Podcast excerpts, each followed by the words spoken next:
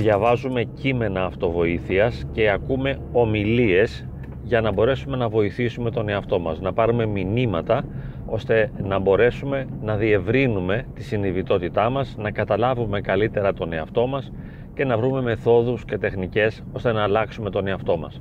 Στην πραγματικότητα όμως όλα αυτά που διαβάζουμε και ακούμε δεν είναι εξατομικευμένα, δεν αφορούν εμάς προσωπικά. Είναι γενικά, αφορούν όλους τους αναγνώστες ή όλους τους ακροατές. Αυτό από μόνο τους συνιστά ένα πρόβλημα. Για να μπορέσω πραγματικά να βοηθήσω τον εαυτό μου, ιδιαίτερα αν αντιμετωπίζω ιδιαίτερα προβλήματα και μάλιστα προβλήματα νευρωσικά όπως είναι η αγχώδης διαταραχή, οι φοβίες, η πανική, η κατάθλιψη, ή προβλήματα διαπροσωπικών σχέσεων, έντονα προβλήματα στις στενές διαπροσωπικές σχέσεις, χρειάζεται να πάρω μια εξατομικευμένη συμβουλευτική και καμιά φορά μια διαδικασία ψυχοθεραπείας. Αυτό που διαβάζω και αφορά όλους τους αναγνώστες και αυτό που ακούω, το οποίο αφορά σε όλους τους ακροατές, πολλές φορές δεν είναι για μένα. Κάτι θα καταλάβω στραβά, κάτι θα παρεξηγήσω, ένα μήνυμα δεν απευθύνεται σε μένα. Αυτό που είναι σημαντικό για κάποιον άλλον, αυτό που έχει νόημα για κάποιον άλλον, αυτό που μπορεί να βοηθήσει κάποιον άλλον, δεν είναι βέβαιο ότι μπορεί να βοηθήσει και εμένα. Γι' αυτό το λόγο χρειάζεται αυτό που θα ακούσω να αφορά μόνο σε εμένα και μάλιστα στη συγκεκριμένη χρονική στιγμή. Θα χρειαστεί ο ειδικός της ψυχικής υγείας αλλά και ο πνευματικός να καταλάβει εμένα προσωπικά ποιος είμαι, τι μου συμβαίνει, πώς αισθάνομαι, πώς ερμηνεύω και αντιμετωπίζω την πραγματικότητά μου και τους άλλους ανθρώπους γύρω μου, με ποιο τρόπο κατανοώ και ερμηνεύω τα προβλήματά μου, ώστε να μου προσφέρει μία άποψη η οποία θα αφορά μόνο σε εμένα. Και πραγματικά μερικές φορές αυτό που θα μου πει και θα αφορά τη δική μου περίπτωση δεν μπορεί να εφαρμοστεί σε κανέναν άλλον. Όπως είπαμε, αυτό δεν συμβαίνει μόνο στην συμβουλευτική και την ψυχοθεραπεία, αλλά και στην ποιμαντική θεολογία, στην εξομολόγηση. Αυτό που θα μου πει ο εξομολόγος δεν είναι αυτό που γνωρίζω, αυτό που έχω ακούσει, αυτό που έχω διαβάσει σε εγχειρίδια θεολογίας ή σε βίους Αγίων. Θα μου πει κάτι ξεχωριστό. Γι' αυτό η εξομολόγηση είναι προσωπική σχέση. Γι' αυτό καλούμε να έχω έναν πνευματικό πατέρα, να του λέω όλα όσα μου συμβαίνουν. Και όπως έλεγε και ο πατέρας Πορφύριος, να μου πεις όλη σου τη ζωή, από την αρχή, θέλω να σε γνωρίσω, θέλω να σε καταλάβω, από την παιδική σου ηλικία μέχρι σήμερα, ποιες εμπειρίες, ποια βιώματα, ποιες δυσκολίες αντιμετώπισες, ώστε αυτό που θα σου πω μετά να μπορεί ουσιαστικά να συμβάλλει σε μια θετική αλλαγή του εαυτού σου, της προσωπικότητάς σου. Δεν πάω στον ειδικό ψυχικής υγείας για να μου πει τι λέει η επιστήμη πάνω στην περίπτωσή μου. Ούτε πάω στον πνευματικό για να μου πει τι λέει το πιδάλιο ή ένα ποιμαντικό εχειρίδιο θεολογίας για την περίπτωσή μου. Όχι, θα χρειαστεί να με κατανοήσει, να με καταλάβει, να με προσλάβει, να νιώσει αυτό που αισθάνομαι, να κατανοήσει τον τρόπο που σκέφτομαι και έτσι μόνο θα μπορέσει ουσιαστικά να με βοηθήσει. Και πολλές φορές αυτό που θα μου πει θα με εκπλήξει. Είναι κάτι το απροσδόκητο, είναι κάτι που δεν το περιμένω. Και βέβαια χρειάζεται να είμαι έτοιμος να βιώσω αυτή την έκπληξη, να είμαι σε μια εγρήγορση ώστε όταν ο ειδικός ψυχικής υγείας ή ο πνευματικός μου πει αυτό που δεν περιμένω να ακούσω, αυτό που θα με εκπλήξει, να μπορέσω να το προσλάβω ώστε να μεταστοιχειώσω κατά κάποιον τρόπο τη μεθοδολογία της σκέψης μου. Αλλάζω τον τρόπο της σκέψης μου προσλαμβάνοντας αυτό που μου κομίζει, αυτό που μου προσφέρει ο ειδικός ή ο πνευματικός. Εάν πάω για να ακούσω αυτό που θέλω, τότε δεν πρόκειται να βοηθηθώ.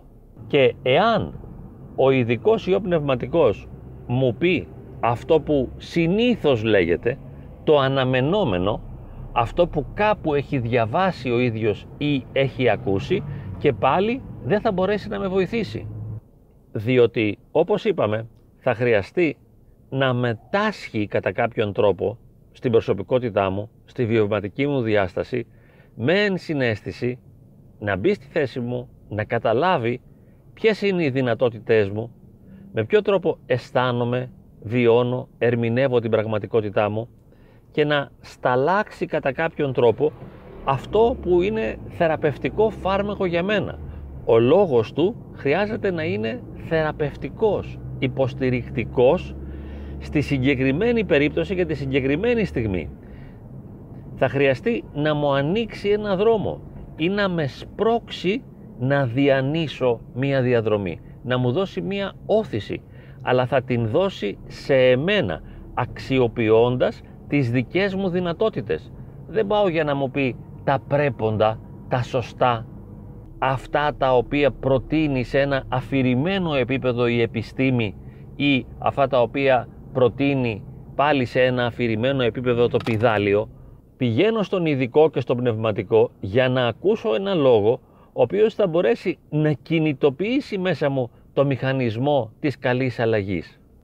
Θέλω να πάρω την ενέργεια και τη δύναμη, αυτό που λέμε φάρμακο, ώστε να μπορέσω να αξιοποιήσω τις δυνατότητές μου, ώστε να γίνω ο καλύτερος εαυτός που θα μπορούσα να είμαι. Γι' αυτό το λόγο λοιπόν υπογραμμίζεται και στον ορθόδοξο δρόμο αλλά και στην ψυχοθεραπεία η προσωπική συνάντηση. Στην Εκκλησία θεωρείται απαραίτητο να έχει κανείς τον πνευματικό πατέρα με τον οποίο θα έχει προσωπική σχέση.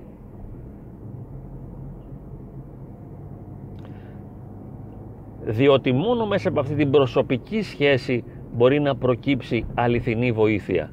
Το ίδιο και στο χώρο της ψυχοθεραπείας, ιδιαίτερα στην αντιμετώπιση των έντονων ψυχοπαθολογικών συμπτωμάτων και των έντονων προβλημάτων στην επικοινωνία, θα χρειαστεί να βρω έναν ψυχοθεραπευτή, έναν ειδικό ψυχικής υγείας, ο οποίος μέσα από τις θεραπευτικές συνεδρίες θα με βοηθήσει να αξιοποιήσω τις δυνατότητές μου, ώστε να βελτιώσω τον εαυτό μου και να γίνω ο καλύτερος άνθρωπος που θα μπορούσα να είμαι. Εάν λοιπόν κάποιος νομίζει ότι ο ειδικός ή ο πνευματικός θα του πει αυτό που η επιστήμη λέει για την περίπτωσή του ή αυτό που η ορθόδοξη προσέγγιση, η εκκλησιαστική λέει για την περίπτωσή του, κάνει λάθος. Δεν πάμε να ακούσουμε αυτό που γνωρίζουμε ήδη ή ακούσαμε ή διαβάσαμε. Και ο ειδικός ή ο πνευματικός δεν θα μας πει αυτό που άκουσε ή διάβασε ή έμαθε είναι κάτι, όπως είπαμε, που θα προκύψει μέσα από την ζωντανή προσωπική σχέση και ο λόγος ο οποίος θα μας απευθύνει θα αφορά εμάς και με αυτή την έννοια θα είναι θεραπευτικός λόγος διότι θα κινητοποιήσει μέσα μας τη δυνατότητα της αλλαγής. Γι' αυτό και είναι σχεδόν αδύνατον να βοηθήσει ένας ειδικός ψυχικής υγείας ή ένας πνευματικός να βοηθήσει κάποιον με τα μηνύματα μέσω του facebook ή μέσω από email. Είναι πολύ δύσκολο να γίνει αυτό, διότι λείπει η προσωπική σχέση.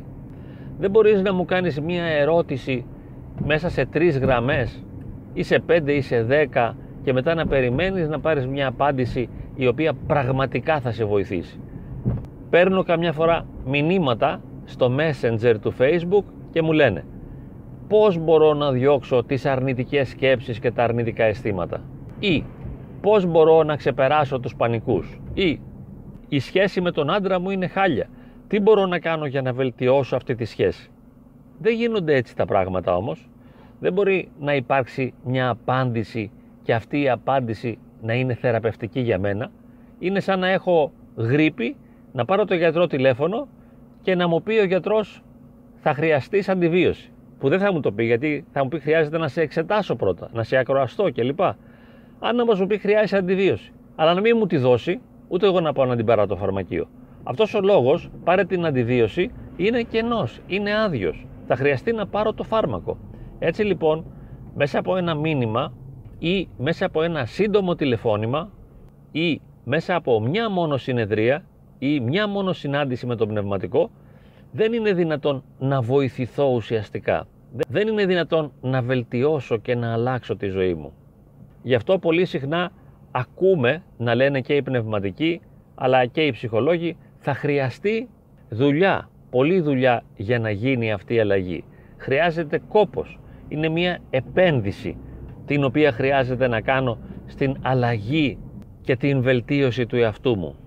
Θα χρειαστεί λοιπόν να πάρουμε την απόφαση, να εμείνουμε στην απόφαση και να επιμείνουμε ώστε να συναντήσουμε τον ειδικό ή τον πνευματικό αυθεντικά και ελεύθερα τα προβλήματά μας, ό,τι μας πληγώνει, ό,τι μας βασανίζει και μετά μέσα από αυτή τη στενή προσωπική σχέση σιγά σιγά θα προκύπτει η δυνατότητα της αλλαγής. Ο θεραπευτικός δρόμος θα ανοίξει μέσα από αυτήν την διαπροσωπική κοινωνία. Όχι μέσα από ένα ξερό μήνυμα, όχι μέσα από ένα ξερό λόγο, όχι μέσα από κάτι που διάβασα σε ένα κείμενο στο διαδίκτυο ή από μια ομιλία που άκουσα στο YouTube. Καμιά φορά μπορεί να συμβεί και μέσα από αυτό αλλαγή. Μπορεί να μας αγγίξει. Αλλά τις περισσότερες φορές χρειάζεται δουλειά. Σταθερή και επίμονη προσπάθεια. Ο ειδικός ψυχικής υγείας και ο πνευματικός μπορούν να μας βοηθήσουν να βρούμε το δρόμο και να ξεκινήσουμε να τον προχωράμε και επίσης να μας δείχνουν τη σωστή πορεία. Και μετά με τις δικές μας προσπάθειες μπορούμε να τα καταφέρουμε. Μπορούμε να βελτιώσουμε την ποιότητα της ζωής μας μπορούμε να αλλάξουμε τον εαυτό μας μπορούμε να πετύχουμε τους στόχους μας